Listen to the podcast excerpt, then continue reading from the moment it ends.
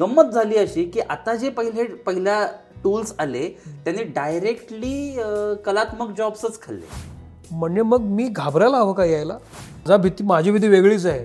पण आत्ता मी तुमची मुलाखत घेतोय, उद्या यामुळे तुझी गरज नाही आहे, माझं मी घेतो मुलाखत म्हणून. हा खूप छान आहे. आणि आजकाल बरेच AI अँकर्स पण आलेत, म्हणजे मराठी येणारच होतो. हा, एका भारतातली बँगलोर मधली एक कंपनीनी गेल्या 2-1 महिन्यांपूर्वी CEO म्हणून एक AI टूल आणलं. AI मुळे नोकऱ्या जाणार हे खरंच आहे. मी परत ही जी आता भीती चालली आहे, उदाहरणार्थ आत्ता आपल्या बोलण्यामध्ये लोगो पाहिजे, लोगो करून मिळणार. म्हणजे जो आर्टिस्ट आहे तो गेला, तुला कॉपी पाहिजे, कॉपी करून मिळणार. रायटर गेला, एडिट पाहिजे, एडिट करून मिळणार. एडिटर गेला. तुम्हाला जाणवेल की 70-80% जॉब डिस्क्रिप्शन सेम आहे, पण पॅकेजेसमध्ये 4-5 पट जास्त ज्याला AI येतो. मग याच्यात कोण तगेल? याच्यात असाच माणूस तगेल जो उत्तम आणि सर्वोत्तम आहे. अमॅच्युअर लोक मागे पडतील, काळाच्या ओघात मागे निघून जातील. हे मी अतिशय काय कशावरती तुम्हाला लिहून जायचं आहे.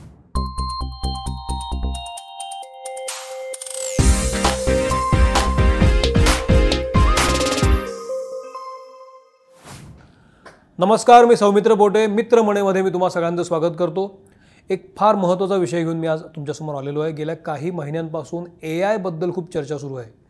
आर्टिफिशियल इंटेलिजन्स, त्यावर वेगवेगळे लोक वेगवेगळ्या पद्धतीची मतं व्यक्त करत आहेत.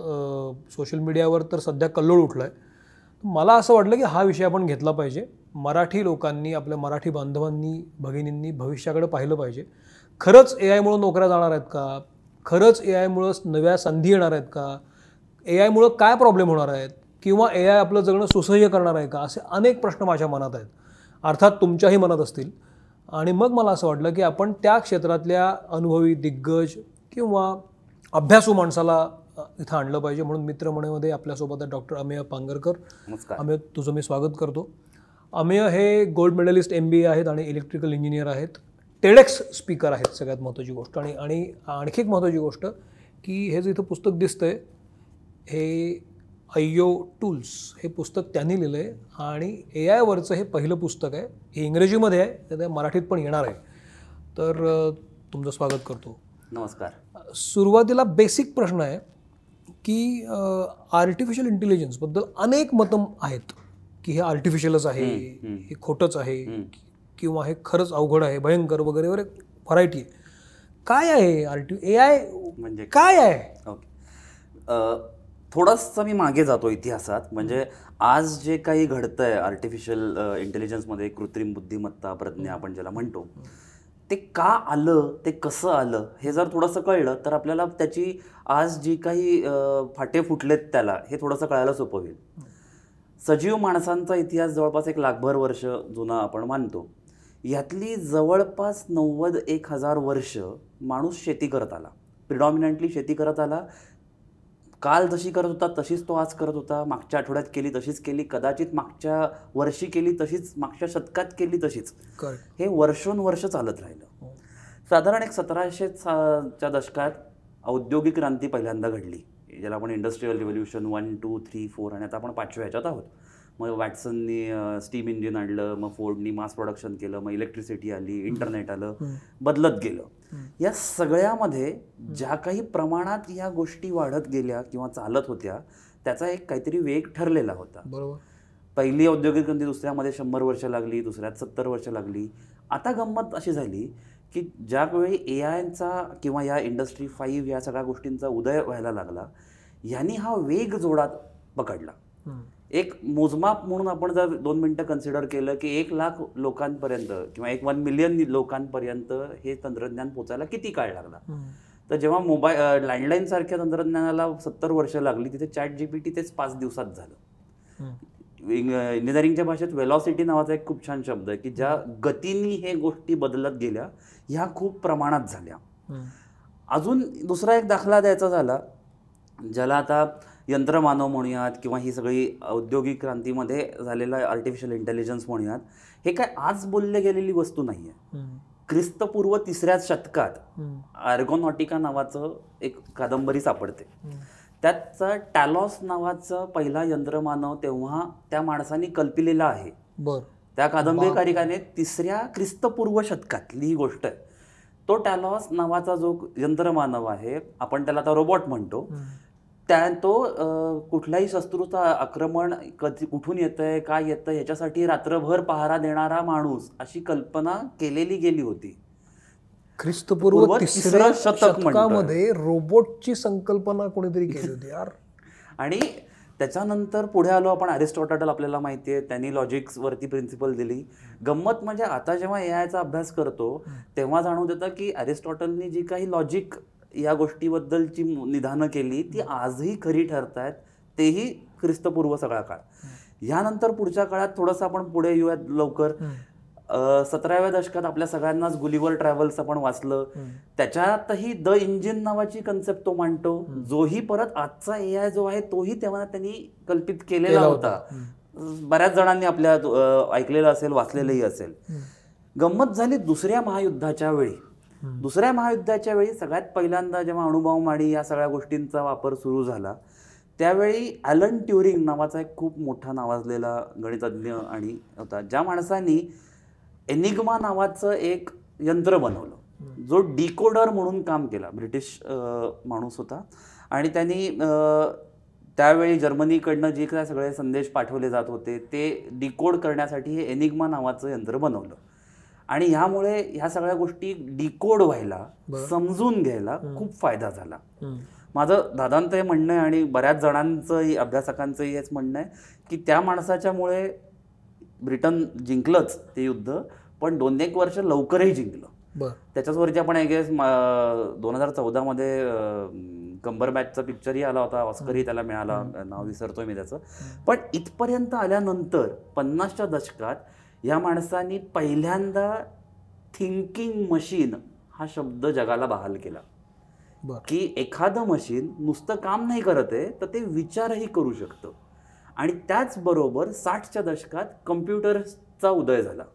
ह्या दोन गोष्टींमुळे ज्या प्रमाणात आणि ज्या रेटमध्ये हे सगळं फोफावलं गेलं 96 सालापर्यंत, 80च्या दशकात आपण बघतो की चायनामध्ये अप्लाइड एआय यावरची एक त्यांनी कम्युनिटी बिल्ड केली, त्याच्यावरची कामं सुरू झाली. 80चं दशक सांगतो. 96 पर्यंत बऱ्याच ठिकाणी उदय होत होता. दुर्दैवाने 96 ते आता जवळपास गेली 24-1 वर्ष एआय विंटर म्हणून म्हटलं जातं, की त्या काळात एआय बद्दल काहीच फार घडलं. एक्झॅक्टली. पण असं नव्हतं की काम होत नव्हतं, काम बरीच चालली होती. बाकीच्या ह्याच्यात मी सांगतो की डिजिटल इव्होल्युशन कसं झालं, त्याचा काय फायदा झाला वगैरे वगैरे वगैरे. पण ह्यामधल्या 24 वर्षांमध्ये एआय काहीच कुठेच त्याचा बोलबाला काही नव्हता. मागच्या नोव्हेंबरमध्ये ज्यावेळी ओपन एआयने ChatGPT लॉन्च केलं आणि 5 दिवसात मगाशी म्हटलं तसं 1 मिलियन लोकांपर्यंत पोचलं, त्यावेळी ह्याला वाचा फुटली आणि बऱ्याच जणांनी ऑलरेडी बनवून ठेवलेली एआयची टूल्स ही बाजारात यायला लागली. ही त्यावेळी बनणं हे शक्यच नाही या मताचा मी आहे, कारण ज्या प्रमाणात, म्हणजे मी ह्या पुस्तकाच्याच निमित्ताने नोव्हेंबर एंडला 30 November to be precise GPT आलं. GPTचं रादर व्हर्जन 3.5 आलं, त्याच्याही आधी ते होतं, नव्हतं अशातला भाग नाही. त्यानंतर फेब्रुवारीपर्यंत मीच जवळपास 1,000हून जास्त एआय टूल्सचा अभ्यास केला. त्याच्याहून कितीतरी हजारो पटींनी जास्त एआय टूल्स असणार आहेत. आणि हे म्हणणंच चुकीचं आहे की 3 महिन्यात ही आली. करेक्ट. ही त्यावेळी झाली, त्यांनी बाहेर काढली. आता मुद्दा काय झाला, माणूस कुठलाही गोष्ट सोपी करण्याचा प्रयत्न करतो, आपला मानसिक स्वभाव. इंटरनेटमुळे तेच झालं. गोष्ट मला जर घरी भाजी मिळते तर मी का बाहेर जाऊ, मी बिग बास्केट करायला लागलो. तसंच जी कामं एकजिन्नसी होती ती कामं मला सोप्या प्रमाणात करण्याचं एक सोल्युशन मिळायला लागलं. बरोबर. मी ते करायला लागलो. हे जेव्हा युजर्स वाढायला लागली, डिमांड वाढायला लागली, सप्लाय वाढला, ही टूल्स आली, कारण डिमांड एका गोष्टींची दिसायला लागली, ही टूल्स येत गेली. आणि आता आपण अशा प्रमाणात येऊन पोचलो, अरे बापरे आता काय करू, एवढी टूल्स आली, सप्लाय तर आहे, आता माझ्या अंगावरच हे येईल का, असा बुमरँग ज्यावेळी आला त्या आसपास आपण एप्रिल मे जूनच्या आसपास होतो 2023 मध्ये, की जेव्हा जॉब कट आणि ह्या सगळ्या गोष्टी सुरू झाल्या. पण हे आपणच निर्माण केलेलं आहे. याच्यातला आर्टिफिशियल इंटेलिजन्स या दोन शब्दांची खूप गंमत आहे. आर्टिफिशियल इंटेलिजन्स म्हणजे हे सगळंच कृत्रिम आहे का, तर नाही. याला शब्दाच्या डेफिनेशन बघायला गेलं तर दोन खूप मस्त शब्द आहेत याच्यात. एक आहे की हे डायजेस्टिव्ह टेक्नॉलॉजी, आपण तुम्ही काहीतरी आज खाता, ते तुम्ही डायजेस्ट करता आणि त्याच्यावरती तुमचा उद्याच्या अंगात तुम्हाला ताकद मिळते, त्यावर तुम्ही जगता. तसंच आजवर जे काही मी डायजेस्ट केलं ॲज अ मशीन म्हणून, माझ्या आजूबाजूला बघत, माझ्या आजूबाजूच्या लोकांना मशीन म्हणून, म्हणजे आता समजा फॉर इन्स्टन्स तुम्ही दिवसातला 7.5 तास मोबाईलवर इंटरनेट वापरता, असा सामान्य भारतीय युवकांचा आकडा आहे. त्याच्यावरती मध्ये आपले पंतप्रधानांनी बोलले की हा कसा खूप मोठा वगैरे, तो विषय नंतर. जर मी रोजच्या दिवसातले 7.5 तास जर तुमच्याबरोबर राहिलो, मी काही नाही नुसतं तुमच्याबरोबर फिरलो, काही काळानंतर तुम्ही नुसतं डोळे जरी उघडले तरी तुमच्या मनात काय मला कळेल. करेक्ट. हेच डायजेस्टिव्ह टेक्नॉलॉजीमुळे ह्या टेक्निक्सनी समजत गेलं. मी पुढे यातले वेगवेगळ्या क्षेत्रात कसे बदल झाले ते मी सांगतो, पण डायजेस्टिव्ह टेक्नॉलॉजी ही असल्या कारणाने रोज आजूबाजूला काय जातंय हे ती पचवत राहिली. ओके. ज्या क्षणी टेक्नॉलॉजी पचवत राहिली, आपण आता शक्यतो प्रयत्न करतोय की फार जार्गन्स किंवा फार टेक्निकल शब्द नको वापरायला, पण हे मशीन म्हणा, हे टेक्निक म्हणा, ही टेक्नॉलॉजी म्हणा, हे वर्षोनुवर्ष हे पचवत राहिलं. करेक्ट. आता ते एका पॉइंटला जेव्हा आलं की आता मी शक्तिशाली झालो, आता मला तुझं सगळं माहिती, आता मला तू माहिती आहेस, तर मग मी आता तुझ्याबद्दलचे काहीतरी गोष्टी सांगायला लागलो. हा झाला डायजेस्टिव्ह भागचा. दुसरा खूप उत्सुक आणि मजेशीर भाग यातला की याला इटरेटिव्ह टेक्नॉलॉजी म्हणतात. इटरेशन्स म्हणजे काय, की मी आज काहीतरी तुमच्याबद्दल एक काहीतरी गोष्ट मांडली, कदाचित ती 30% खरी असेल, त्याच्यावरचा मी फीडबॅक घेतला, मी करेक्ट केलं, उद्या माझी 32% आली, परवा 40% पोचलो. हे इटरेशन होत गेल्यामुळे आणि तुम्हाला मला न कळत असताना इतक्या सबकॉन्शियसली वेगाने हे इटरेशन्स घडतात की ते हळूहळू हळूहळू करत करत आता ते एका पॉईंटला आलं की मी तुम्हाला कदाचित 78% ते 80% ओळखतो. हो, बरं. ही एक गोष्ट झाली. आता ह्यामध्ये 2-3 गोष्टींचा अजून थोडासा मी पहिल्या ह्याच्यात थोडीशी वेगवेगळी माहिती एवढ्यासाठी सांगतोय की ते अनेक कंपू आहेत ह्याचे. दुसरा एक मजा काय झाली की या सगळ्यामध्ये इंटरनेट खूप वाढत होतं. करेक्ट. 2016 आसपास आपण भारतात बघितलं की डिजिटल क्रांती झाली. गमतीचा भाग म्हणजे ज्यावेळी इंटरनेट मुबलक प्रमाणात आपल्याला मिळायला लागलं, अवघ्या 6 महिन्यात भारतीय लोकांनी 900 पट इंटरनेट वापरायला लागलं. आता आजकाल आपण बऱ्याचदा असं म्हणतो की आपण अजूनही मागासलेले आहोत वगैरे वगैरे वगैरे, पण डिजिटलच्या भाषेत भारत हा खूप पुढे आहे. कारण एवढं 1 GB 1.5 GB इंटरनेट इतक्या कमी पैशात आपल्याला रोज मिळतं, हे माझ्या मते बाकी कुठल्याच देशात किंवा फार क्वचित देशांमध्ये मिळत असेल प्रत्येक युजरला. आणि अर्थातच आपली लोकसंख्या धरता किती प्रमाणात आपण डेटा रेडिएट करतो इमॅजिन करा. दिवसातले 8 तास जवळपास तुम्ही मोबाईलवर इंटरनेट आहात. सो ह्या यंत्राला तुम्ही जितका डेटा फीड कराल तेवढं ते डायजेशन होतं. करेक्ट. तेवढं त्याला इटरेशन होणार. करेक्ट. आणि म्हणून आपल्याला इतक्या वेगाने ही माहिती तो आता दिसायला लागली आहे. त्यामुळे आर्टिफिशियल इंटेलिजन्स हे काही अचानकच आलं असं नाही, हे अनेको वर्षांपासून चालूच आहे. आणि त्याचा स्फोट एवढ्यासाठी झालाय की कारण ते थोडंफार ताकदीचं व्हायला लागलंय, पण अजूनही ते बाल्यावस्थेतच आहे. बापरे. आता म्हणजे जानेवारी 2023चा डेटा, AI जे काही आत्ता आपल्याकडे आहे हे 9 वर्षाच्या ह्युमन ब्रेनच्या इक्विव्हॅलंट आहे जानेवारी 2023 नुसार. आता इमॅजिन करा की जेव्हा एक OpenAI सारखी कंपनी, ज्या कंपनीनी ChatGPT सारखं टूल आणलं, उद्या समजा अशा 200 कंपन्या आल्या तर, ज्या ऑलरेडी आहेत, ज्या ऑलरेडी त्यांचं काम करत आहेत, आपल्याला त्यातले क्वचित 6, 7, 8, 10 टूल्स डोक्यावरून पाणी माहिती असतील. हे जेव्हा 1000 टूल्स होतील तेव्हा.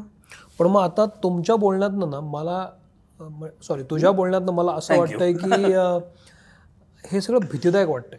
स्फोट हा शब्द आला, किंवा तो 9 वर्षाचा आहे तर मला त्याचा इतका स्ट्रेस आला लागलाय, उद्या तो 20 वर्षाचा होईल तेव्हा मी काय करायचं. अर्थात. आणि त्याचं लक्ष आहे माझ्यावर, कारण मी तर नेट वापरतोय, 24 तास नेट वापरतो. अर्थात. म्हणजे मग मी घाबरायला हवं का यायला? दोन्ही अर्थी आहे. मी याच्याकडे सुरुवातीला कसं आहे की भीती कशाची ठेवावी, तर माझी बरीच माहिती आता यायला आहे ह्या गोष्टीची भीती आहे का? बऱ्याचदा जोकिंगली वेगवेगळ्या पोरं आपण रील्समध्ये बघितलं असेल की आता आजकाल प्रायव्हसी ही मिथ झाली आहे वगैरे वगैरे वगैरे. ही एक बाब आहेच आहे. पण मी परत एक इंटरनेट आणि संगणक जेव्हा आले त्या युगाकडे घेऊन जातो, ज्यावेळी ती औद्योगिक क्रांती होत होती तेव्हाही सगळेजण म्हणतच होते की आता जॉब जातील. त्यावेळी सगळ्यांचं हेच म्हणणं होतं की आता माणसांची गरज काय. पण जर फक्त बँक ह्या एका क्षेत्रातला उदाहरण घ्यायचं झालं तर माझ्या अंदाने 96 का 98 साली भारतात खूप मोठं स्ट्राईक झालं आणि बऱ्याच गोष्टी झाल्या. त्यावेळी असंच होतं की बँकातले जॉब जातील वगैरे वगैरे वगैरे.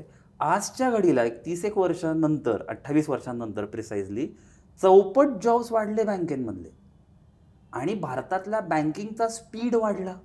लोकसंख्या वाढत होती, स्पीड वाढल्यामुळे लोन्स लवकर देता आले, लोक बँकिंग क्षेत्राकडे जास्त वळायला लागली. बरोबर.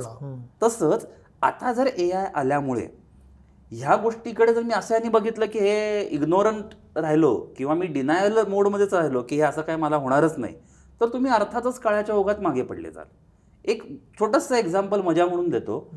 ज्यावेळी गाड्यांचा शोध लागला 1800च्या शतकामध्ये, त्यावेळी गाडी निर्माण झाली, गाडी चालवायला लोक लागलीच, ड्रायव्हर हे ऑक्युपेशन निर्माण झालंच. बरोबर. पण जर मी असं म्हटलं की ज्यावेळी गाडी आली तेव्हा बैलगाडी चालवणाऱ्यांचे जॉब्स गेले तर एका अर्थी गेले. बरोबर. हो. पण ज्यांनी स्वतःला अडॅप्ट केलं आणि ज्यांनी स्वतःला ओके मी बैलगाडी चालवत होतो, जॉब सेट किंवा स्किल सेट तोच आहे, स्किल सेट तोच राहिला की मला त्याच रस्त्यावरनं तोच खड्डा चुकवत फक्त बैलगाडीच्या ऐवजी आता गाडी चालवायची. ज्या माणसांनी त्यांना बैलगाडीचा ड्रायव्हर म्हणून अपडेट केलं, आजच्या भाषेत आपण त्याला अपडेट अपग्रेड म्हणूयात, अडॅप्ट केलं की आता मी कार शिकतो, ना की फक्त त्यांचे जॉब वाचले, त्यांना जास्त पैसेही मिळाले. हा एक मुद्दा झाला. पण आता ChatGPT सारखा आपण मुद्दा घेऊ की तो काय करतं तर तुम्हाला काय हवं ते स्क्रिप्ट ते पटकन देतं, काहीही तुम्हाला हवं ते तुम्हाला पटकन देतं, कारण अवेलेबल जी इन्फॉर्मेशन त्याच्याकडे आहे त्या अनुषंगानं ते देतं. याच्यामुळं काय झालं, ह्याच्यामुळे जे कॉन्टेंट रायटर होते त्यांची तांडीगुल झाली. बरोबर. त्याच्यामध्ये जे काही क्रिएटिव्ह रायटर्स होते ते अडकले. बरोबर. आता ह्यांनी अपडेट कसं व्हायचं आता म्हणजे हा एक भाग. दुसरा भाग असा झाला की हल्ली लोकांना क्रिएटिव्ह हवंच असतं अशातला भाग नाही. मला पत्र टाईप करून हवे, पटकन दे, 1 2 3 4 झालं. पण ते क्रिएटिव्हली लिहायला डोकं लागतं. पण क्रिएटिव्हली हवे कोणाला? 2 अँगल्स आहेत त्याच्यात. एक म्हणजे आपण म्हणूयात की कुठल्याही क्षेत्रात किती का ते क्रिएटिव्ह असे ना किंवा कितीही काही असे ना, एकजिन्नसी कामं काही आहेत आणि काही कलात्मक कामं आहेत. आत्ता GPT चं वर्जन 3 4 साडेतीन या आसपास जेव्हा आहे तेव्हा परत मी म्हणतोय की हे 9 वर्ष बाल्यावस्थेतल्या माणसाच्या इक्विव्हॅलंट हे आहे. तुम्हाला आज जे काही GPT वरनं कंटेंट मिळतो हा तुम्ही जर म्हणलात की हा 100% आउटपुट आहे आणि तो जर तुम्ही मान्य केलात तर अर्थात प्रॉब्लेम आहे. ते माझा जर रिसर्चचा वेळ वाचवत आहे आणि मला ह्याच्यावरनं आता मला आलेला आउट जे काय आहे ते इनपुट म्हणून कन्सिडर केलं किंवा रॉ मटेरियल म्हणून कन्सिडर केलं, पहिला ड्राफ्ट म्हणून कन्सिडर केलं आणि त्याच्यावर तुम्ही तुमचे संस्कार करून जर आउटपुट केलं, तुमचा वेळ वाचतो. तुम्ही तसंही गुगलवरती सर्च करणारच आहात कुठल्याही गोष्टीसाठी. आता त्या काळात राहण्यात अर्थ नाही की मी पुस्तकं उघडीन वाचीन वगैरे, त्या काळात अर्थात अडकून राहण्यात अर्थ नाही. तर तुम्ही आजकाल काही लिहिताना पहिल्यांदा गुगलवर शोधणार आहात. तेच काम आता समजा ही सगळी टूल्स, एक तुम्ही उदाहरण घेता पण आता रायटोसॉनिक आहे, रायटर आहे, बरीच टूल्स आहेत. ही सगळी टूल्स तुम्हाला जर पहिल्या झटक्यात तुमचा पहिला ड्राफ्ट देतात, मी आउटपुट हा शब्द वापरणार नाही, तुम्हाला पहिला ड्राफ्ट देतात, तर माझ्यासाठी मी बघण्याचा दृष्टिकोन फक्त थोडासा बदलला. मी त्याच्याकडे आउटपुट म्हणून बघितलं, मी काळाच्या ओघात मागे पडीत, माझ्या स्किलसेट संपतील. पण मी मनुष्य आहे, ते तंत्र, ते यंत्र, ती टेक्नॉलॉजी ही मी केलेल्या गोष्टीतून उदयास आली आहे. आता तुम्ही AI बद्दल आपण बोलतोय कोणी, तर तुम्ही म्हणालात की साधारण नोव्हेंबरपासून सुरू, नोव्हेंबर डिसेंबर 22 आणि आता आपण इथे आलो. AI काय काय करू शकणार आहे? मी वेगवेगळ्या क्षेत्रात कदाचित हे प्रश्न खूपच साधे आहेत, पण हे बेसिक प्रश्न आहे. काय काय हे किती मोठं आहे सगळं, प्रचंड. आता मी AIच्या एक गंमत सांगतो. ज्यावेळी परत मी 90च्या किंवा 80च्या दशकात जेव्हा जातो तेव्हा जेव्हा म्हटलं जातं की AIचा ज्या सगळ्या असं होईल तसं होईल किंवा थिंकिंग मशीन्स ही शब्द ही प्रणाली वापरली जात होती, त्यावेळी सगळे जे काही कॉम्प्युटर एक्सपर्ट्स होते या सगळ्यांचं म्हणणं होतं की AIने सगळ्यात पहिल्यांदा ब्लू कॉलर्स जॉब्स खाल्ले जातील, म्हणजे जे एक इथून उथून तिकडे ठेव, मग होतील व्हाईट कॉलर जॉब्स, प्रोग्रामिंग, कोडिंगवाले, आणि सगळ्यात शेवटी क्रिएटिव्ह आणि कलात्मक जॉब जातील, असं एक साधारण अर्थात मानलं. आणि मग मध्ये जो सगळ्या 24 वर्षांचा या विंटर होता या सगळ्यामध्ये हेच मानलं गेलं. गंमत झाली अशी की आता जे पहिल्या टूल्स आले त्यांनी डायरेक्टली कलात्मक जॉब्सच खाल्ले. करेक्ट. सगळ्यात अवघड गोष्ट जी वाटली गेली होती एक काही दशकं पूर्वीच्या ए आय एक्सपर्ट्सला, तीच ए आयनी पहिल्यांदा केली. त्यामुळे हे काय काय करू शकतं ह्याचं खरंच म्हणजे आपण आत विचार करू शकतो त्याच्या पातळी पलीकडचे. मी अगदी उदाहरणं देखील एक 3-4 फक्त उदाहरणं देतो. यातली काही 2 वर्षात दिसतील, काही 5 वर्षात दिसतील, काही 10 वर्षात दिसतील, काही काही महिन्यात दिसतील, असंही इतकेत. याच्यासाठी फक्त एक ए आयची एक थोडक्यात एक थेअरी फार लक्षात घेण्याची गरज आहे, म्हणजे हे अजून छान तुम्हाला उदाहरणं कळतील. ए आय ओव्हरऑल जर बघत गेलं तर 3 टप्प्यात ए आयची प्रणाली सांगितली जाते. पहिला हे क्युरेशन, दुसरं जनरेशन आणि तिसरं प्रेडिक्शन. क्युरेशन म्हणजे गेले अनेको वर्ष तुम्ही जे काही बघता, वाचता, तुमची आवड निवड बघून तुम्हाला कंटेंट दिसत गेला, तुमच्या आवडीनिवडीनुसार तुम्हाला जाहिराती दिसत गेल्या, म्हणजे कोणीतरी तुम्हाला काय दिसावं हे फिल्टर केलं, हे क्युरेट केलं. ही ए आयची पहिली स्टेप होती क्युरेशनची, जी आपण ऑलरेडी सरपास करून पुढे आलो. आता आपण आहोत जनरेटिव्ह ए आय या फेजमध्ये, जिथे आपण म्हणू ते ए आय जनरेट करत आहे. मी म्हणलं की मला हे पत्र लिहून दे, त्यांनी जनरेट केलं. मला हा लोगो बनवून दे, जनरेट करून दे. ही जनरेटिव्ह ए आयची फेज आहे. ह्या पुढची काही नजीकच्या काळात येईल जी फेज असेल प्रेडिक्टिव्ह ए आय. मी काय करावं हे प्रेडिक्शन पण ए आय देईल, किंवा जगात काय घडेल हे प्रेडिक्शन्स पण ए आयचे येतील. ही प्रेडिक्टिव्ह ए आयची फेज, जी अजून नजीकच्या काळात त्याचे काही छोटे छोटे उदाहरणं आपल्याला आसपास अजूनही दिसतात, पण ज्याचा खूप मोठा आरडाओरडा परत होणारच आहे प्रेडिक्टिव्ह ए आय आल्यावर. उदाहरणच द्यायचं झालं जनरेटिव्ह, आत्ता ज्या आपण ज्या फेजमध्ये आपण आत्ता आहोत त्या जनरेटिव्ह ए आयची काही एक्झाम्पल दिली. मी आजकाल असं सहज म्हणालो की मला एखादं पत्र लिहून हवं आहे, एखादं हे हवं आहे, तसं मी आता नजीकच्या काळात असंही म्हणू शकतो की मला आत्ता 40 मिनिटं वेळ आहे, मला 40 मिनिटं मजा म्हणून एक व्हिडिओ बघायचा आहे ज्यात मला आवडतात मर्डर मिस्ट्रीज. मला हॉलिवूडमध्ये टॉम क्रूज हा ॲक्टर आवडतो, बेनेडिक्ट कम्बरबॅच हा ॲक्टर आवडतो, ते 2 ॲक्टर्स पाहिजेत. मला ते स्टोरी जी काय घडते त्या स्टोरीमध्ये इंडियन रूट्स काहीतरी पाहिजेत. ती घडली पाहिजे ग्रीसमध्ये किंवा अजून ट्युनिस नावाच्या एका शहरात घडली पाहिजे. त्यात मला अजिबात गाणं नको, त्यात मला अजिबात रोमॅन्स नको आहे. बटन दाबलं, माझ्या आवडीचा 40 मिनिटाचा मला हवा असा व्हिडिओ, त्याला तुम्ही फिल्म म्हणा, वेबसाईट म्हणा, काही म्हणा, हा जनरेट होऊ शकतो. एक एक्झाम्पल. आणि आपण ऑलरेडी असे 3 मिनिटं 4 मिनिटाचे व्हिडिओज बनवणारे टूल्स आजही आहेत. नजीकच्या काळात जनरेटिव्ह ए आयमध्ये हे सहज शक्य आहे. ह्याच्यात अजिबात हे थेरॉटिकली प्रूफ पण झालेलं आहे, त्याच्यावरती अनेक रिसर्च पेपर्स पण झालेले आहेत. हे फक्त काळाच्या ओघात हे अगदी सहज होईल. याच्यातलंच एक एक्झाम्पल, मी एक फिल्म बनवली, मला त्याचे 5 व्हर्जन्स बनवायचे आहेत, त्यातलं मला जे व्हर्जन आवडलं ते मी रिलीज करतो. ही गोष्टही शक्य आहे. एडिटला जे आपण म्हणतो, तुम्ही शूट करून आला, आता हे आपण एडिट शूट करतोय, शूट झालं छान, एका टूलला दिलं, त्यांनी 5 वेगवेगळे व्हर्जन्स केले. एका व्हर्जनमध्ये मी खूप अथॉरिटेटिव्ह वाटतोय, एका व्हर्जनमध्ये मी खूप तुमच्यामधला सामान्य वाटतोय, एका अजून काहीतरी. त्यांनी हाताळणीच त्या व्हिडिओची एडिटला आपण म्हणतो परत एकदा फिल्म बनते, तसे या एडिटला ती 5 वेगवेगळ्या प्रकारचे त्यांनी कट्स तुम्हाला दाखवले, तुम्ही निवडा कुठला हवा. हे शक्य आहे. असे अनेक, म्हणजे मी बँकिंग वगैरेच्या उदाहरणांमध्ये मी जातच नाही. मग याच्यामुळं ए आयमुळे नोकऱ्या जाणार, हे खरंच आहे. मी परत ही जी आता भीती चालली आहे, उदाहरणार्थ आत्ता आपल्या बोलण्यामध्ये लोगो पाहिजे, लोगो करून मिळणार, म्हणजे जो आर्टिस्ट आहे तो गेला. तुला कॉपी पाहिजे, कॉपी करून मिळणार, रायटर गेला. एडिट पाहिजे, एडिट करून मिळणार, एडिटर गेला. तू मला पाहिजे तो कलाकार तिथे अवेलेबल आहे, त्याला तो त्याची असायची गरज नाही, म्हणजे मग माणसं असायचीच गरज नाही. आता परत त्याच्यात 2 गोष्टी आहेत त्याच्यात. एक म्हणजे एकतर ए आय मुळे जॉब जाणार नाहीत, ए आय येणाऱ्या माणसांमुळे तुमचे जॉब जातील, हा फरक समजून घेऊ. नाही परत मला परत ए आय ह्या टेक्नॉलॉजीमुळे तुमचे जॉब जाणार नाहीत, म्हणजे टेक्नॉलॉजी ए आय आलं म्हणून एक जॉबच गेला हे होणार नाहीये. ए आय माहिती असणाऱ्या त्या क्षेत्रातल्या एका माणसामुळे तुमचा जॉब जाणार आहे. बर, म्हणजे आज मी म्हटलं की बाबा, परत आपण एका साधारण उदाहरण घेऊ, म्हणजे मला कळलं की समजा हा एडिटर आहे, हा तर एडिटरचा आता समजा तो एडिटरचा जॉब गेला, कारण तिथे एक ते मशीन आलंय किंवा प्रोग्राम आलाय, पण तो प्रोग्राम कळणारा माणूस तिथे आलेला आहे, तो कसा हाताळायचा, तो प्रोग्राम कळणारा एडिटरच आलाय, हा फरक आहे. अच्छा, एक कसं एक दुसरं एक्झाम्पल घेऊयात.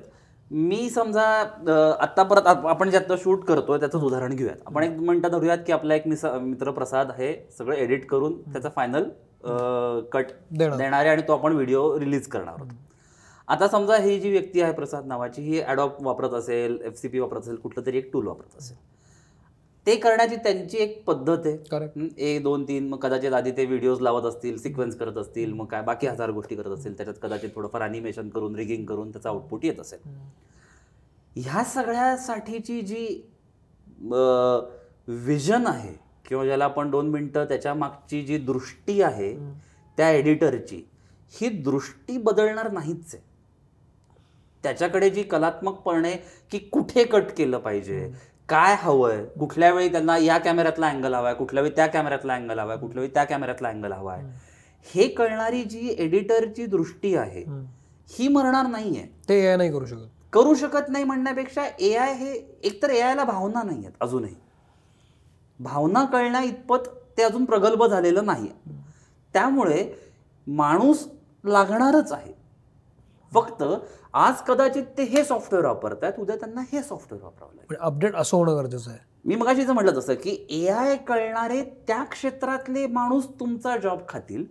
AI ही टेक्नॉलॉजी, AI हे सॉफ्टवेअर आहे, ती गाडी आहे, ती मीडिया व्हेकल आहे, पण ती चालवणारी शेवटी मागे व्यक्ती असणारच आहे.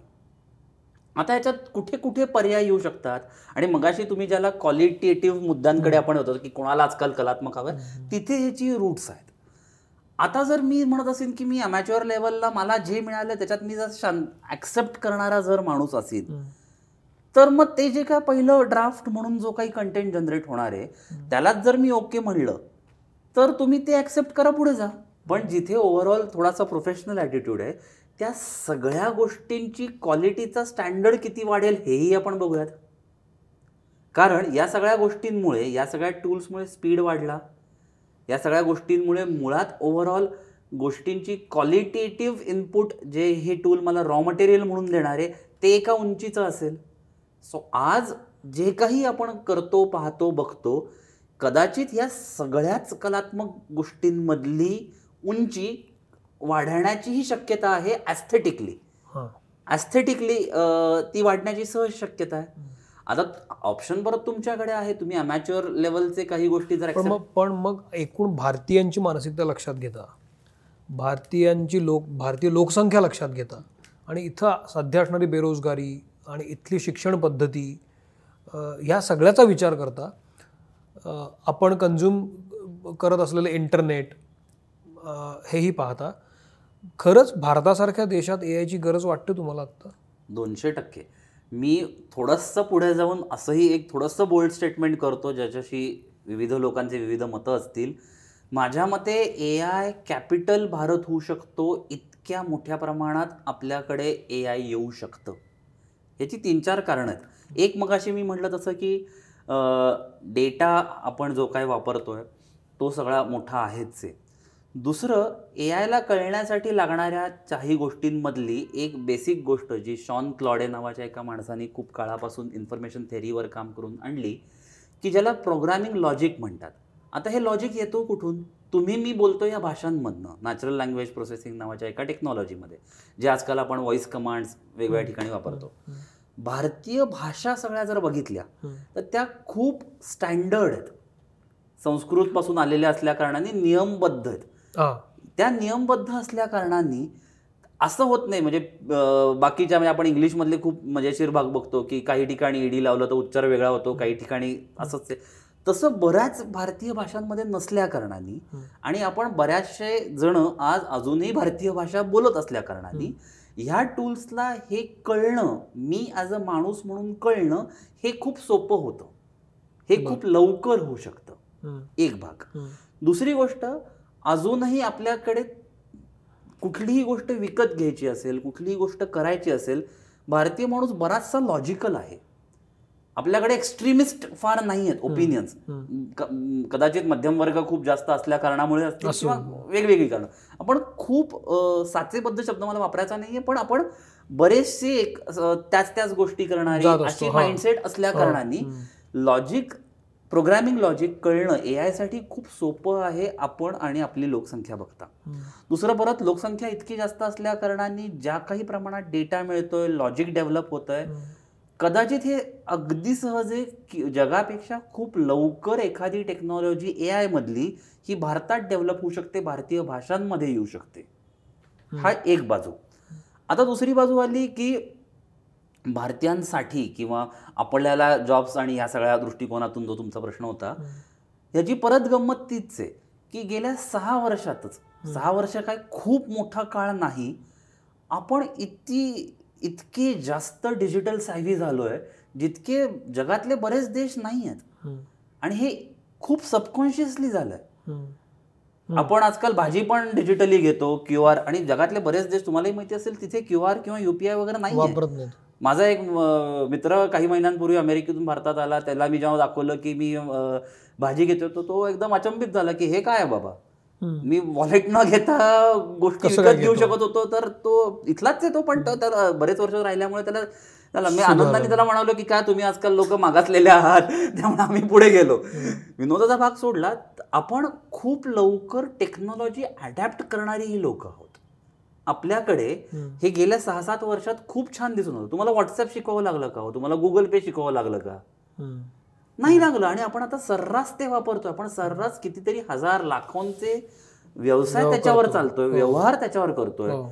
कदाचित बऱ्याच जणांच्या घरात आजकाल मी बघितलंय की त्यांच्याकडे स्मार्ट टेक्नॉलॉजीजचे, इंटरनेट ऑफ थिंग्सवर चालणारे अनेक यंत्र आली आहेत. एक त्यातला खूप छान किस्सा मी डोळ्यांनी बघितलेला. 2 जण, एक मित्र घरी चालला होता गाडी चालवत, त्यांनी गाडीतल्या स्मार्ट इन्फोटेनमेंट सिस्टीमवरनं त्याच्या दुसऱ्या मित्राला फोन केला. दोघं म्हणाले की माझी बायको आज घरी नाही, तू घरी ये. तर स्मार्ट इन्फोटेनमेंट सिस्टीम गाडीतली फोन बंद केला, फोन बंद होता, त्या स्मार्ट सिस्टीमवर आपोआप घराचा पत्ता गुगल मॅपवर दिसायला लागला. ते घरातल्या स्मार्ट होमशी कनेक्टेड होतं इंटरनेट ऑफ थिंग्सवर. हा माणूस ह्याची गाडी घराच्या जवळ पोचल्यावर आपोआप घराच्या आजूबाजूचे street lights, smart street lights बंगल्याचे सुरू झाले. स्मार्ट गॅरेजमध्ये गाडी पार्क झाली. दार घराचं हे ब्लूटूथ एनेबल्ड स्मार्ट लॉकनी ओपन झालं. घरात पार्टी होणारे हे माहिती असल्यामुळे स्मार्ट लाइटिंगने ऑलरेडी मूड सेट केला होता. तो माणूस संध्याकाळी आंघोळ करतो म्हणून तो स्मार्ट शॉवरने ऑलरेडी पाणी गरम केलं होतं. खाली येऊन बघितलं तर फ्रीजमध्ये ऑलरेडी बर्फ करायला रेडी झाला होता, कारण पार्टी आहे. या सगळ्यामध्ये अलेक्साने ऑलरेडी त्यांच्या आवडत्या हॉटेलमधली ऑर्डर देऊन टाकली होती.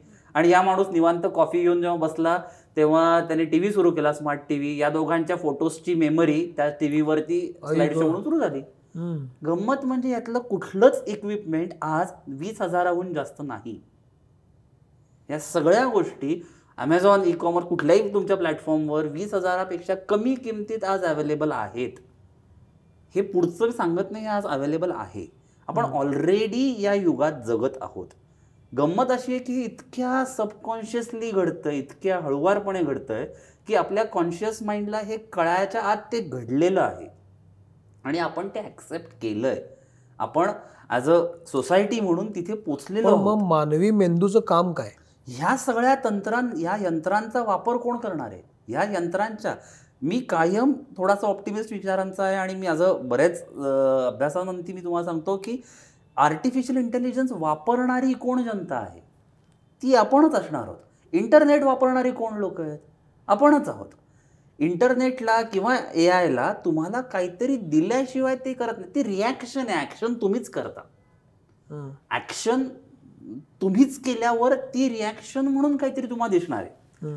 आज तुम्ही एक्झाम्पल एक दुसरं घेऊयात, ई कॉमर्समधलं रेकमेंडेशन नावाचा एका प्रकारमध्ये ए आयचं. आज मला एक काही वर्षांपूर्वी जाऊयात, मला समजा एखादी जीन्स घ्यायची असेल तर काय करायचो? गाडीला किक मारायचो, एका दुकानात जायचो, मला माझा ब्रँड दिसायचा नाही, दुसरीकडे जायचो, रंग दिसायचा नाही, तिसरीकडे साईज दिसायचा नाही, वगैरे वगैरे. आज काय होतं, मला दिसलं की बाबा माझ्या जीन्स खालनं कुठनं तरी काहीतरी झाली आहे, मी एक ॲप ओपन करतो, त्या ॲपला मी किती सुंदर दिसतो माहिती आहे. ते ॲप माझ्यासाठी ऑलरेडी त्यांनी जीन्स म्हणलं की मला कुठले परवडेल, कुठली आवडेल, सगळं देतो. आणि तो मला 4-5च ऑप्शन्स देतो. त्या 4-5 ऑप्शन्स मधलाच मी एक निवडतो. गंमत म्हणजे मी घरी पोचायच्या आधी प्राईमच्या सर्व्हिसने तो घरी पोचलेली असते. हे सगळं होत असताना आता ह्याच्याकडे जर मी अशाने बघितलं की माझा किती वेळ वाचला, एनर्जी वाचली, टाइम वाचलं, पेट्रोल वाचला. फायदा मलाच झाला. पण हे सगळं वापरणारा मीच आहे. त्या तंत्रज्ञानाने माझ्यावर थोपवलं का रे तू हा जीन्स घे, नाही. ते तंत्रज्ञान मला जे काही करायचंय त्या कामात मला मदत करत. ते मग आता हे जर इतकं सगळं उपयोगी आहे तर मग मगाशी हॉलिवूडचा उल्लेख आला. हो, हॉलिवूड मध्ये गेल्या काही दिवसांपासून संघर्ष चाललाय आणि ते आपल्या सगळ्यांना माहिती आहे की चालू आहे. हो, मग हे काय आहे आता, हा काय चाललाय? ॲब्सोल्युटली, म्हणजे खूप उत्तम आणि छान प्रश्न आहे. आता भीती या पोटी बऱ्याच गोष्टी घडतात. जसं मगाशी तुम्ही म्हणत होता की एखाद्या लेखकाला ही भीती वाटणं अतिशय साहजिक आहे की उद्या जर GPT आज एवढं करतोय, उद्या त्यांनी अख्खीच स्टोरी लिहिली, अख्खीच फिल्म लिहिली, तर मी काय करू? तुम्ही सांगितलं ना की मला हवे ते कॅरेक्टर्स, मला हवे तसं पाहिजे, घे आली आली फिल्म, मग होणारच. मग याच्यात कोण तगेल? याच्यात असाच माणूस तगेल जो उत्तम आणि सर्वोत्तम आहे. अमॅच्युअर लोक मागे पडतील, काळाच्या ओघात मागे निघून जातील, हे मी अतिशय काय कशावरती तुम्हाला लिहून जात आहे. पण जी लोक तुम्ही जे काम करताय त्यात सर्वोत्तम आहात, तुम्ही जे काय करताय त्याच्यात तुम्ही उत्तम काम करत आहात. कुठलीही टेक्नॉलॉजी ही तुमच्या कलात्मकतेला बीट करू शकत नाही. ह्याचं एक कारण, उदाहरणं खूप आहेत. कारण मी मगाशी म्हटलं तसं की भावना शून्य असलेली ही टेक्नॉलॉजी, भावनिक गोष्टी ज्या आहेत त्या रंगवताच येणार नाहीत. आज येत नाही आहेत ना, येतील ना, पण ती कोण वापरतील? मी जितकं त्याला फीड करीन तितकं. तुम्ही त्याचा जर उद्या तुम्ही ठरवलं की मी याचा वापर शून्य करतो, हे काहीच वाढणार नाही. इटरेटिव्ह मी ज्याला म्हणतोय, आज जर तुम्ही ठरवलं की मी हे वापरणार नाही, तुमच्या हातात तो चॉईस आहेच आहे. आता हॉलिवूडकडे परत येताना तिथे झालेल्या 2-3 गोष्टी, एक जे रायटर्स गिल्डचं झालं, आता त्याच्यात मुद्दा असा झालाय की त्यांनी सांगितलं की आपण एआयचा वापर करून काहीही करायला नको, स्पेसिफिकली लिखाणात. आता स्टुडिओच्या बाजूने जेव्हा विचार केला, म्हणजे डिझनी आणि या सगळ्या मोठ्या स्टुडिओजची बाजूने जेव्हा विचार केला, या सगळ्या स्टुडिओजच्या साधारण ऑन अन ॲव्हरेज वर्षाकाठी 2 पिक्चर्स येतात. करेक्ट, त्याच्यावर जास्त येत नाहीत. ते 2 पिक्चर्सच्या ऐवजी त्यांचे वर्षाला 20 आले तर कुठल्या स्टुडिओला नको आहे? करेक्ट. त्यामुळे कुठलाही स्टुडिओ हे मान्य करायला तयार नाहीये की मी तुमचं AI वापरणार नाही. बरोबर. हा संघर्ष या व्यवहारावर मुळे चाललाय. AI हा त्यातला एक घटक आहे, जो सगळा किती महत्वाचा घटक आहेच ना, मी तो डिनाय अजिबात करत नाही. माझा मुद्दा असा आहे की एका बाजूला जर मला एवढे ऑप्शन्स मिळत असतील तर ते होणारच आहे, ते करायची गरजही आहे. आता दुसऱ्या बाजूला जिथे मी ॲज अ क्रिएटिव्ह आर्टिस्ट म्हणून ह्याच्याकडे बघत असतो की तुम्ही काय बाबा पेंटर आहात, तुम्ही अजून काही गोष्टी आहेत, त्या टेक्नॉलॉजीला साजेसं तुम्हाला काही ना काहीतरी करावंच लागेल. आपण आता इंटरॅक्टिव्ह फिल्म्स नावाची एक नवीन टेक्नॉलॉजी आली आहे की अर्धी फिल्म झाल्यानंतर ती तुम्हाला विचारते तुम्हाला काय करा. हे टेक्नॉलॉजीमुळेच पॉसिबल झालेलं नवीन एक काहीतरी गोष्ट आहे. हे असे वेगवेगळ्या गोष्टी येत राहणार आहेत आणि अशा वेगवेगळ्या गोष्टींसाठी तयार राहणं ही काळाची गरज आता बनून राहिलेली आहे. तुम्ही जर म्हटलात की हे कोणीच वापरू, पण मला ना हे ऐकायला बरं वाटतं तयार राहणं, पण हे सोपं नाही आहे. कारण सर्वोत्तम टिकणार आहे असं आपण म्हणतो, पण त्याच वेळेला एक स्टुडिओ त्यानं जर AI वापरला तर ॲट अ टाइम तो 20 स्क्रिप्ट रेडी करणार आहे. बरोबर. आणि इथं काही माणसं आहेत की त्यांना ॲट अ टाइम 20 करणं शक्य नाही. एक माणूस एक स्क्रिप्ट लिहायला 1 महिना लागतो, बरोबर, 20 दिवस लागतो, तो वेळ आहे. इथं तसं शक्य नाही. कसं टिकणार सर्वोत्तम? परत मी तेच म्हणतोय की कधीही कितीही AI झाला की तो तुम्हाला मिळणारा जे आउटपुट आहे त्याला जर तुम्ही फायनल आउटपुट म्हणून कन्सिडर करत असाल तर ते होणार नाही. त्याच्यावर मग आत्ता AI जे काम करणार आहे ते उपलब्ध मेमरीवर, म्हणजे जे या तुम्ही आजवर जे खाल्लं त्याच्यावर, डायजेशन, तुम्ही आजवर त्याला जी माहिती प्रोव्हाइड केली त्याच्यावर. आता फॉर इन्स्टन्स मी यातलंच उदाहरण देतो. आता तुम्ही जर म्हणलात की इंटरस्टेलर सारखा एक पिक्चर आपण 2 मिनिटं कन्सिडर करूयात, जो त्याच्यासाठी काहीतरी फीडबॅक असणं किंवा ज्याला आपण 2 मिनिटं सोप्या भाषेत आउट ऑफ द बॉक्स म्हणूयात, असा काहीतरी जर करायचा असेल तर तो AIचा पहिला ड्राफ्ट हा खूप खालचा. पण मी AIला ड्राफ्ट देतानाच माझ्या कल्पनेतनं ड्राफ्ट दिला तर देऊ शकाल, मग झाली गोष्ट. हो ना, पण मग ह्याच्यात तुम्ही AI शिकलात ना, हेच मी म्हणतोय.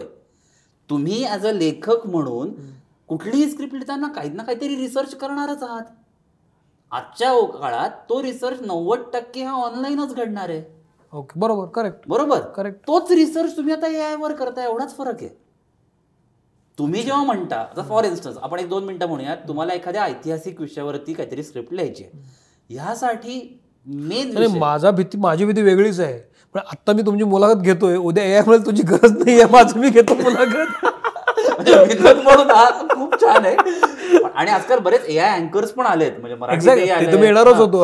पण याही मध्ये परत तोच मुद्दा येतोय. आता तुम्ही जो विनोद केला, ही विनोद बुद्धी ही या क्षणी तुम्हाला सुचलेल्या गोष्टीवरच्या स्पॉन्टॅनिटीमुळे आली. ही स्पॉन्टॅनिटी AI ला यायला अनेको वर्ष जातील. AI काय करू शकेल? तुम्ही आता एक विषय ठरवलाय, आपण आता मुलाखतीचा विषय ठरवला, त्या विषयावरती खोदून खोदून प्रश्न विचारणं किंवा त्या विषयावरती एक रितसर एका सुसूत्रपणे प्रश्न विचारणं हे AI उत्तम करेल. पण एखाद्या माणसाला बोलतं करणं हे AI कितपत करू शकेल मला माहित नाही. म्हणून मी परत त्याच उदाहरणात लाईव्हनेस आला, त्यातली स्पॉन्टेनिटी. म्हणून मी प्रत्येक कामात, तुम्ही जगात कुठलंही काम घ्या, त्या प्रत्येक कामात एकजिन्नसी काम आहे आणि कलात्मक आहे. तुम्हाला रिप्लेस, स्पेसिफिकली तुमचं बरंच काम मी बघितलं, तुम्हाला रिप्लेस करणारा काहीही कोणी होऊ शकत नाही, इतक्यात तर अजिबातच नाही. आता पण आता गंमत काय की तुम्ही आज समजा, जर आपण 2 मिनिटं धरूयात की या चॅनलच्या मार्फत तुम्ही आठवड्याला 1 एपिसोड करताय. आता तुमच्याही मनात असेल की बाबा याचे इतके इतके सबस्क्रायबर्स आहेत, मला वाढवायचे ह्यासाठीच जे, आणि ते वाढतील अशी आपण अपेक्षाही करू. तर ह्या सगळ्यासाठीच जे काही एकजिन्नसी काम आहे, कदाचित 2 मिनिटं आपण डिजिटल मार्केटिंग याचं म्हणूयात किंवा ह्याच्यासाठीचा रिसर्च म्हणूयात, हे सगळं काम 2 मिनिटं आपण आउटसोर्स केलं AI ला तर किती सोपं होईल. त्यातली कलात्मक जी गोष्ट आहे, ज्या गप्पा आहेत, ज्यातलं एडिटचा काय हवं ते सांगणं आहे, ही फ्रेम लावणं आहे, ही जी काय 2 मिनिटं त्यातली कलात्मक बाजू आहे, ही करायला माणूस आणि माणूसच लागेल आणि त्याची दृष्टी गरज आहे.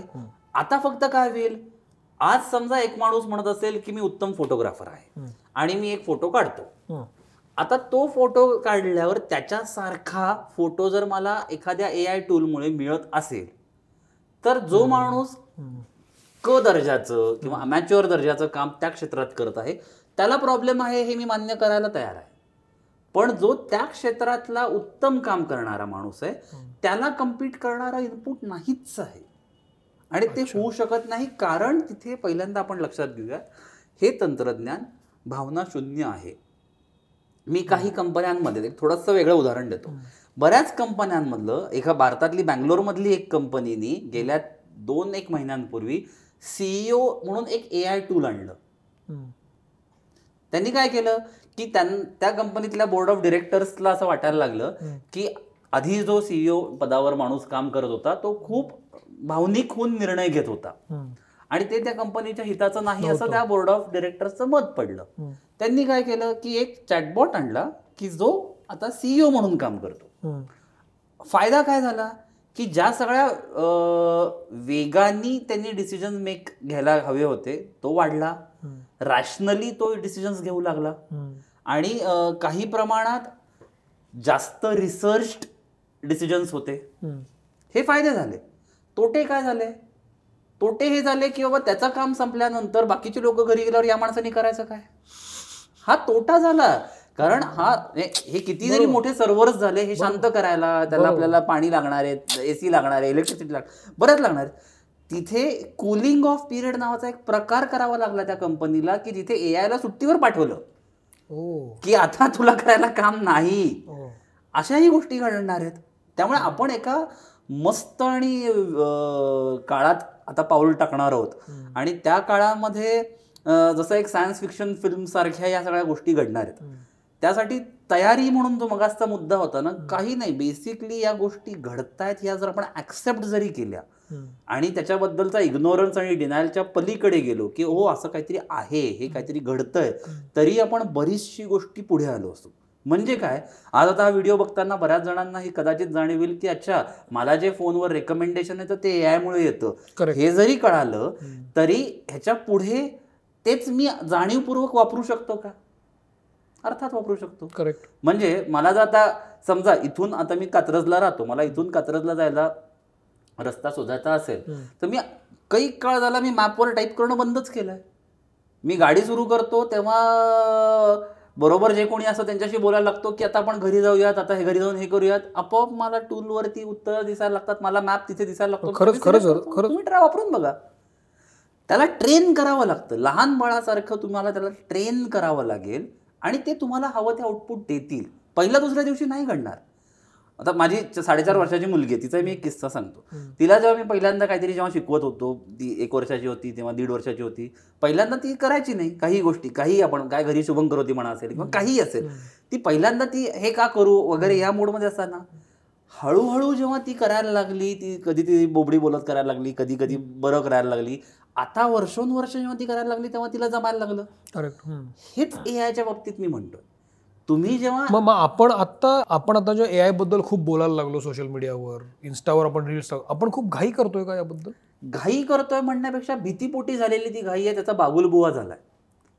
म्हणजे काय, मगाशी म्हटलं तसं की आत्ता जे बोललं जातं की माझं हे जाईल ते जाईल, मित्रांनो मला तेवढंच सांगायचं की जेवढे जॉब जातील त्याच्यापेक्षा काही जास्त पटीने एआयमध्ये जॉब निर्माणही होणार आहेत. हेही तितकंच खरं. पण मग हे अमेरिकेला कळू नये म्हणजे, कारण माझा जॉब मी का बदलू, मी अडॉप्ट का होऊ, मी आहे तसंच राहणार आहे. माझ्या अंगावर थप्पा लागलाय की मी हातचे तर मी आयुष्यभर हात राहणार. उलट तिथली सिनेमासृष्टी सगळ्यात जास्त टेक्नोसॅव्ही आणि खूप पुढे.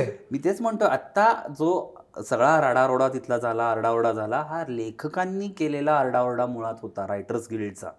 रायटर्स गिल्डमधला लेखकांचा मुद्दा झाला की मी जे काम करतो ते एआयने जर केलं तर मला पैसे का मिळतील यावरचं स्टुडिओचं मत होतं की मला जास्त कामं करता येतात. ह्याच्यावरनं तो उद्रेक त्याच्यावरनं झाला आणि मग बाकीची गोष्टी आहेत. फरक तोच आहे. उद्या जर मी तुम्हाला म्हटलं की आज तुम्ही ज्या आपण 1-2 मिनिटं धरूयात की 1 ते 100 या ह्याच्यावर तुम्ही समजा 80 या लेवलचं काम करताय, मी उद्या तुम्हाला जर म्हटलं की मला 80 लेवलचं काम करणारं तुमच्यापेक्षा अर्ध्या किमतीत मिळणार आहे, तर 2 ऑप्शन्स आहेत. एक तर तुम्ही त्याचे तुमचं प्रोफेशन बदला किंवा तुम्ही तुम्हाला अपग्रेड करा आणि 80चा 90 कसं होईल बघा. बरोबर. हेच 2 ऑप्शन्स आहेत, ह्याच्या पलीकडे काही नाही. तर एक जो ऑप्शन मी अशी म्हटलं तसं की इधर मी आज जे काम करतोय हे काम करायला उद्या जर एआय टूल्स असणार आहेत तर मी आजपासून मी करतोय त्यात मी अजून उत्तम कसा काम करू शकेन, ती माझी उत्तमता कशी वाढवू शकेन, ह्याच्यावर जर मी काम करत राहिलो आणि मी रोज स्वतःला जर अपडेट करत राहिलो, काहीही गरज नाहीये घाबरण्याची. तुम्ही मग ह्याच्या कारण उलटा विचार मला असे वाटतो कधी कधी की आपण इतके तंत्रज्ञानाच्या आहारी चाललेलो आहोत. आपण 10-10, 12-12 तास नेट वापरतो, सगळं आपल्या मोबाईलला माहीत असतं, आपण कुठे का जातो, कसं जातो, काय खातो. मग इतकं टेक्नोसॅव्ही आणि इतकं त्या आहारी त्याची गरज आहे का? आपण ते कुठं कंट्रोल करायला हवं असं वाटतं. हे तरी आपण आत्ता एक ट्रेलर बघतोय असं म्हणूयात. अजून एक मेटावर्स नावाचा एक मोठा जायंट आपल्याकडे चालून येतोय, त्याच्याबद्दल आपण अजून विचारच नाही करत. टेक्नॉलॉजिकल अपडेशन्स बद्दल हाच मुद्दा आहे. ते प्रकाश वेगाने येतात आणि त्या प्रकाश वेगाने त्याच्यात चेंज होत आहे. आता मुद्दा कसा आहे की ऑप्शन तुमच्याकडे आहे ना. आज काय तुम्हाला कंपल्सरी तुम्ही व्हॉट्सअप किंवा इंटरनेट वापराच असं काही गरज नाही. तुम्ही नको तेवढं थांबू शकता. तुम्ही वापरत राहिलात तर अनेक मजा पण घडते. म्हणजे गंमत म्हणून 1-2 उदाहरणं देतो, याच्यावरचीच मी पुढच्या मुद्द्याला येतो की आजकाल मी काय नेटफ्लिक्सवर बघू हे मला सांगायलाही मला ठरवता येत नाही आणि त्याच्यावर सरप्राईज मी नावाचं एक फीचर आहे जे मी दाबलं की तो मला व्हिडिओ सांगतो कुठला बघ आणि मी बघतो. तो यूट्यूबवर can't decide what to watch दाबलं की ते ठरवतं की मी काय बघितलं पाहिजे. आता आहारी गेलो ह्याच्यापेक्षा मी एक पाऊल म्हणू, आपण विचार करणं कमी झालोय. आपण एखाद्या बाबतीतला जो आधी खोलात जाऊन विचार करण्याची जी आपली इच्छा होती, सवय होती, ती कुठेतरी आता कमी पडते. ती कदाचित जनरेशनमुळे पुढच्या झाली असेल, मिलेनियल्समध्ये झाली असेल किंवा माणसातली वेगळी असेल. त्याच्याही पलीकडे मी जातो, आज म्हणतो की कुतूहल नावाची गोष्ट कमी झाली आहे. आणि ते कुतूहल जोपर्यंत वृद्धिंगत होत नाही तोपर्यंत तुमची इच्छाच होणार नाही की मला नवीन काहीतरी शिकायचं आहे. त्या कुतूहलापोटी हे सगळं घडतंय. ते कुतूहल ज्या क्षणी तुम्ही एका पॉईंटपर्यंत न्याल, तुमचं स्वतःच ची बेसिकली मग ते वाचन असेल, लिखाण असेल, काहीही असेल, एक छंद असेल, या सगळ्या गोष्टींची इतकीच गरज आहे. कारण आता ह्याचा दुसरा परिणाम ज्याकडे आपण थोडंसं बोलूयात की ह्या सगळ्याचा मनावर होणारा त्रासही खूप आहे. मानसिक आजारही यातनं खूप निर्माण होणार आहेत. कारण आता फॉर इन्स्टन्स मी बोलू कोणाशी, आता ह्या सगळ्या टूल्समुळे टीम्सचे आकार कमी झाले. मला माणसांपेक्षा मला घरी बसूनच काम करता येणार असेल, आणखी आयसोलेटेड झालो, मी सायलो मध्ये जायला लागलो, तर बोलू कोणाची बाबा, माझ्या मनातला कोणाला सांगू. म्हणजे उदाहरणाचं दाखल मागच्या मार्च 2023 मधली एरिका नावाच्या एका बाईनी एरन नावाच्या एका चॅटबॉटशी लग्न केलं. अमेरिकेतच घडलेली अशा गोष्टी तिथेच घडतात म्हणा, पण तिने लग्न केलं. आणि मजा म्हणजे त्याच्या पुढची मला खूप छान वाटली की तिने त्याच्याबद्दल एका मॅगझिनला इंटरव्ह्यू दिला. त्यात ती बाई म्हणते की 3 कारणांसाठी मी हे केलं. कारण पहिलं, मी म्हणलेलं सगळं तो ऐकतो. दुसरं, तो चॅटबॉट मला कोणाशीच कम्पेअर करत नाही. आणि तिसरं, मी म्हणेल ते आणि तेवढंच तो करतो. या एका कारणासाठी त्या बाईनी त्या चॅटबॉटशी लग्न केलं. आता पुढे जात जात जात आपण झेनोबॉट्स पर्यंत येऊन पोचलोय, जे झेनोबॉट्स रिप्रोड्यूस पण करतात. ती वेगळीच भाग आहे, त्याच्यात नको आत्ता जायला. पण इथपर्यंतही आपण आपलं येऊन पोचलेलो आहोत टेक्नॉलॉजी वाईज. आता ह्या सगळ्या प्रकरणांमध्ये माणूस एकलकोंडा होत जाणार आहे, ह्याच्यात काहीच दुमत नाही. आणि ते आहेच. जसं फेसबुकवरती तुमचे हजारो मित्र असतात, पण ते समोरासमोर भेटल्यावर आपल्याला बोलता येत नाही, पण तिथे आपण तासन तास बोलू शकतो. हा जो चेंज गेल्या म्हणजे माझ्या पिढीने बघितला, तसा माझ्या पुढच्या पिढीमध्ये मेटावर्समुळे एखादी माझी मुलगी म्हणू शकते शेजारी बसून की बाबा मी जरा 2 अर्धा तास मला वेळ आहे, मी जरा सिंगापूरला जाऊन येते. ती तिथेच बसली आहे, हेडफोन घालून ती जाऊन येऊ शकते. आणि मला वाटलं की काय काय चाललंय हे होऊ शकतं. किंवा कदाचित काही नजीकच्या काळात नवरा बायकोमध्ये ही भांडणं होतील की मेटावर्समध्ये तुझ्या अवतारनी माझ्या अवतारला हे काय म्हणाला. यामध्ये त्यांच्या फिजिकल लाईफमध्येही प्रॉब्लेम्स येऊ शकतील. असे निरनिराळ्या काळात आपण आता जातोय हे, आणि ऑलरेडी येऊन पोचलंय. या काळात आपण जगतोय. ह्या काळात जगत असताना जर आपण असं म्हणलो की मी एकलकोंडा झालो, असं होईल, मी शांत होणं, आणि हे सगळे मानसिक आजार वाढणारच आहेत. ह्यापासून स्वतःला जर प्रोटेक्ट करायचं असेल तर तुम्ही मगाशी म्हटलात तसं डिजिटल डिटॉक्स सारख्या गोष्टी की मी काही काळ याच्यापासून, पण ती शॉर्ट टर्म आहे. मी स्वतः जे का माझ्या वाचनातनं आलं त्याच्यानुसार 2 गोष्टी जी परत भारतीय संस्कृतीतनं आलेल्या गोष्टी आहेत. एक म्हणजे छंद आणि दुसरा म्हणजे योग. या 2 गोष्टीतून तुम्हाला खूप यातून शांतता मिळू शकेल. छंद यासाठी की तुम्ही जेव्हा त्याच्यात असता तेव्हा तुम्ही स्वतःला मनमोकळेपणाने एक्सप्रेस करत असता. काही असेल, मग ते काय कॅरम खेळणं असेल, ते नाचणं असेल, ते पोहणं असेल, काही असेल, तो छंद जो आजकाल बऱ्याच जणांचा आपण बघतोय आजच्या तरुणांचा की जो दिसत नाही, त्याच्यात काही फार गोष्टी घडत नसतात किंवा तोही परत डिजिटलच काहीतरी असतो. सो एक छंद आणि दुसरा योग, या 2 गोष्टींमुळे तो मानसिक आजारांपासून तुम्ही स्वतःला वाचवू शकता. अर्थात त्या गोष्टींमधलं मी तज्ज्ञ नाही, पण जे काही माझं या बाबतीतलं वाचन आहे आणि स्वतः त्याच्यातल्या काही गोष्टी मी ज्या प्रॅक्टिस करतो, छंदाच्या बाबतीत असेल किंवा याच्या बाबतीत असेल, या दोन्हीमधनं तुम्ही त्या आजारांपासून स्वतःला लांबही ठेवू शकता. हा महत्त्वाचा मुद्दा, छंद आणि योग. ओके, मला या गप्पांमधून आणखी एक महत्त्वाचा मुद्दा वाटला की मेटावर्स हा जो तुम्ही सांगितलेला आहे ते अनेकांना कळलं नसेल कदाचित, पण मला असं वाटतं हा एक वेगळा टॉपिक होऊ शकते. त्यामुळे मेटावर्स आणि त्याचं पुढचं भविष्य हा आपण ह्याचा पार्ट 2 करू शकतो. अगदीच अगदीच. आणि मला आत्ताच सुचलं हे की या निमित्तानं पार्ट 2 करताना आपण लोकांच्या प्रतिक्रिया घेऊया. त्यांचं म्हणणं काय आहे, त्यांचे प्रश्न काय आहेत, आणि त्या प्रश्नांना आपण उत्तर देता येतात का, हा एक नवीन प्रयोग करून बघू. कारण प्रत्येक जण धास्तावलाय.